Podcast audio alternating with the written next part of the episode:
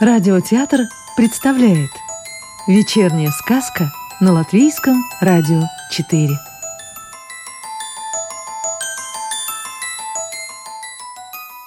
Сегодня послушаем волшебную историю рижской писательницы Светланы Семеновой.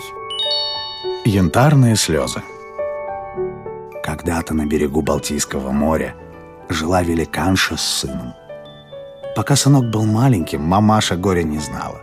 То сидит сынок у горки и землю палочкой колупает, то песок у моря пересыпает, а то щепки по быстрой реке к морю спускает. Все дитятка при деле. Кстати, видели ли вы пещеры на берегу реки Гауя, около Сигулды? Вот там-то в песочек и играл в детстве сын великанши. Пещеры щепочкой выкапывал. Когда сын подрос, стала великанша, как полагается, его к хозяйству приучать. Дел много. Дров нарубить, воды принести, рыбы на обед наловить. Всего и не перечислить. Да только не очень ладно шли дела у молодого великана. В лес за дровами отправится, а топор дома забудет. Или еще хуже, потеряет. Ну, дрова-то нужны. И давай тогда великан деревья руками ломать. Наломает дров и домой несет а после него в лесу беспорядок и безобразие.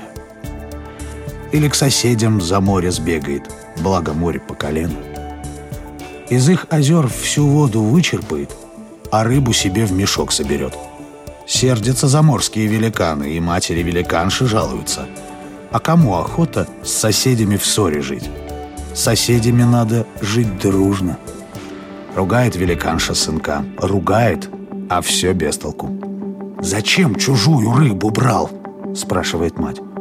«Ну, чтоб своя целее была», – отвечает неразумный сын.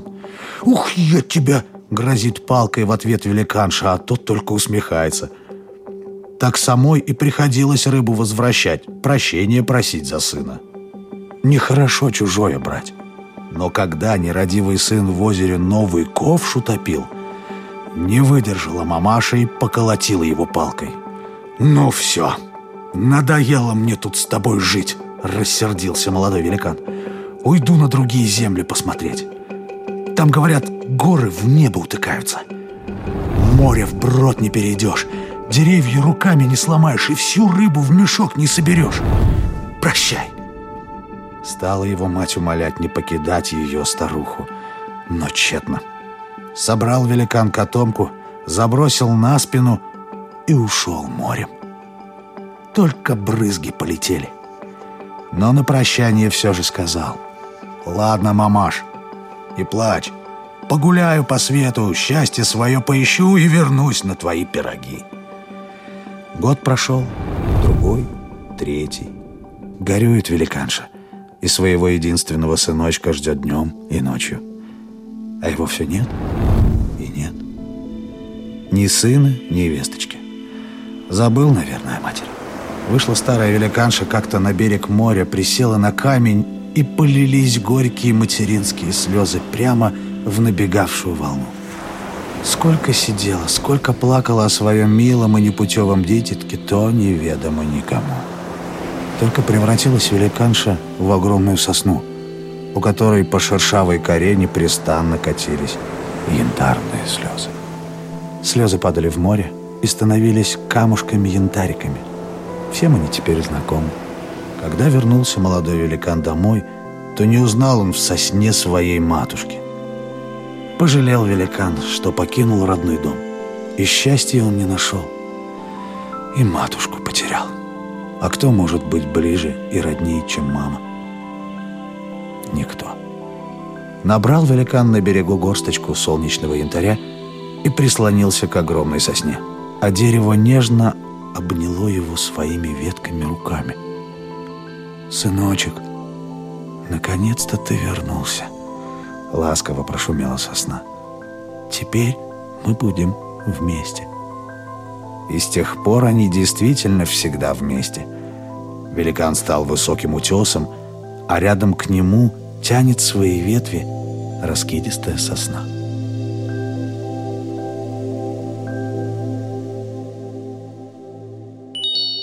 Почему камни в море? Наша история случилась в стародавние времена. Однажды, летним вечером, по берегу моря шли юноша и девушка. Солнце уже касалось воды, и по морю бежала к берегу золотистая дорожка, а все небо играло розовыми, багровыми и оранжевыми красками. Но эти двое не замечали ничего вокруг, кроме друг дружки, и крепко держались за руки. Как их звали? А как могут звать детей рыбаков в Латвии? Кая и Вилнес. Вилнес смотрел только на Каю, а Кая только на Вилнеса. Волна и чайка. Они созданы друг для друга. Завтра им придется расстаться. Может быть, ненадолго, но для влюбленных каждый день целая вечность. «Ты не забудешь меня за морем?» — спросила девушка, заглядывая в небесно-голубые глаза Вильнюса. «Нет, никогда. Ты для меня самая лучшая», — горячо ответил юноша. «И ты теперь моя невеста». «А ты мой жених», — счастливо рассмеялась Кая, отпустила руку Вилнеса и вбежала в ласковую прибрежную волну. Серебряные брызги посыпались на берег. А Вилнес тоже засмеялся. Потом Кая нагнулась к воде, и прямо в воду со спины соскользнули две золотистые косы. «О, я что-то нашла!» Кая выбежала на берег, сунула в руку юноши желтоватый камешек и, улыбаясь, стала отжимать и переплетать косы. «Да это янтарик!» — улыбнулся Вилнес. «На счастье! Бери с собой, будешь меня крепче помнить. Я возьму, если ты так хочешь. Какие красивые у тебя волосы! Самые красивые в мире!» Ах, зачем он так громко это сказал? В это время дочь солнца, огненная дева, болтала в море нежными ножками. Она сидела на краю розовой тучки и расчесывала золотомедные волосы золотым гребнем. Огненная дева уже давно сердилась от того, что эти двое не любуются заходящим солнцем. «Ха! Да неужели?» – подумала дочь солнца и в досаде спрыгнула прямо в море. Там ждала ее подруга, морская дева. «Ты почему сегодня такая сердитая?» – спросила она огненную деву. «Видела влюбленную парочку?» «Так он утверждает, что она самая лучшая, и у нее самые красивые волосы в мире. Красивее твоих или моих?» Удивилась морская дева и тряхнула пышной копной изумрудных волос. «Наших!» Завтра он расстается с этой рыбацкой дочерью. Так что мы еще посмотрим, кто красивее». И огненная дева многозначительно улыбнулась. «Посмотрим», — охотно поддержала подруга. На утро попутный ветер наполнил паруса, и Вилнес последний раз крикнул Кае. «Жди меня!» Кая взобралась на огромную одинокую скалу, что высилась у самого моря, и махала вслед кораблю своей косыночкой. «Буду ждать!» Долго виделась юноша эта белая косыночка, а может быть, это была уже белокрылая чайка. Пришло время возвращаться Вилнесу к родным берегам. В нетерпении ходил он по палубе поодаль от других людей, прижимал к сердцу заветный янтарик и вглядывался в море. Предзакатное солнце ласкало его лицо, навевая чудные грезы. Внезапно он увидел перед собой двух прекрасных девушек. Это были огненная и морская девы. Огненная дева ослепительно улыбалась ему – Медвяные глаза ее сверкали, волосы змеились по плечам золотисто-огненными потоками. Она приблизилась к юноше. «Здравствуй, рыбацкий сын. Как ты пригож? Как ты хорош? Нравлюсь ли я тебе?» «Ты красива», — завороженно ответил ей Вилнес. «Пойдем со мной. Ты станешь солнечным принцем. Мы будем жить в золотом дворце». Ты будешь носить вышитую золотом одежду и золотую корону. Каждый вечер мы будем кататься с тобой в золотой лодке по морю. Хочешь?» Огненная дева сняла с себя золотую корону и протянула юноше. Жаром пахнуло в лицо рыбацкого сына. Он отшатнулся. «Нет, ты слишком горяча, и платье твое слепит мне глаза. Уходи!» Отступила огненная дева и подошла к Вилнесу морская дева. Прохладой и покоем повеяло от нее. Изумрудные волосы струились до земли, зеленые глаза сверкали звездами. Ласково заговорила она. «А я? Хороша ли я? Пойдем со мной. Ты любишь море и станешь морским принцем. Ты будешь жить в янтарном дворце и владеть всеми морскими сокровищами. Возьми янтарную корону. Я тебе ее дарю. Юноша взглянул на янтарную корону, и сердце его затрепетало. Янтарь! Ведь у него есть свой янтарик, хранимый у самого сердца. Нет, он бросился прочь. Пронзительно закричали чайки. Воздух наполнился грозой. «Кая! Кая!» Вдали уже виднелся родной берег.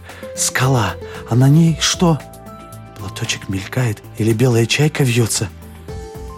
«Ах так!» — закричала вслед ему огненная дева, топнула ногой и ударила огненной молнией по скале.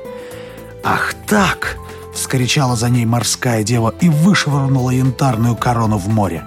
Поднялась огромная волна, устремилась к берегу и разбила скалу на мелкие кусочки.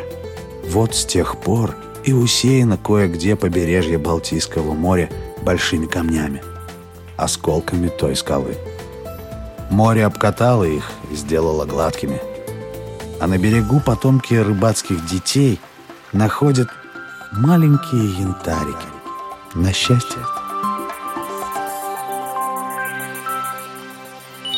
Сказку читал актер Рижского русского театра Родион Кузьмин. А завтра вечером слушайте следующую волшебную историю.